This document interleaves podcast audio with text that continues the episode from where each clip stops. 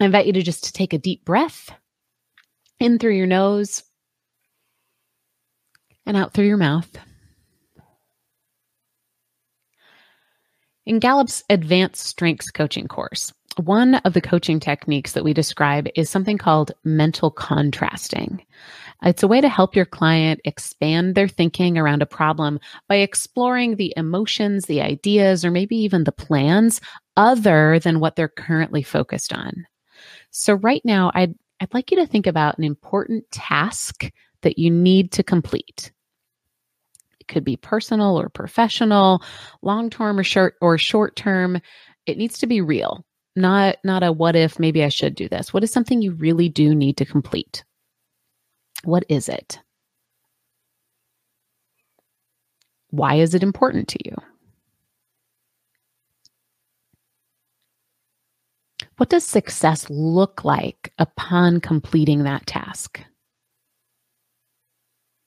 Maybe even imagine yourself after having completed that task. What will you be doing? How will you celebrate? How will, you, will your world be a little bit different?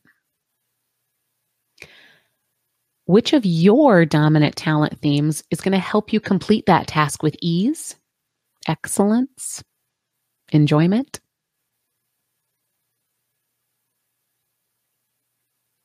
Okay, I hope you have a real spotlight in your mind of what this task is and, and how you plan on going going through with it.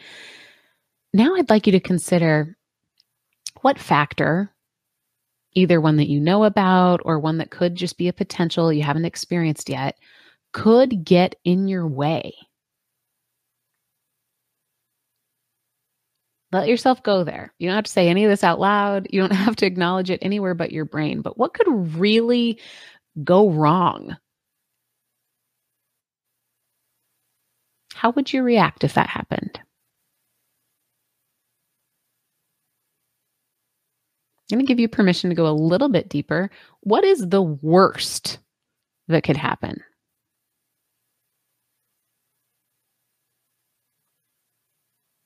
And how would you react? What would you do?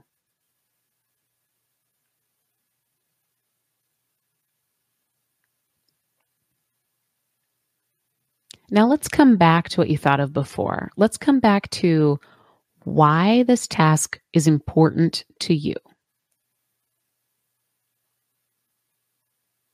And now that you've considered potential risks, I want to invite you to refocus on the but really. What do you really need to do?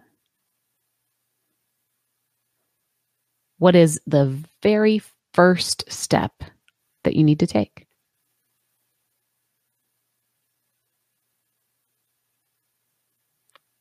Now let's take another deep breath in through your nose. And a big exhale out through your mouth. And that's your talent mindfulness for today.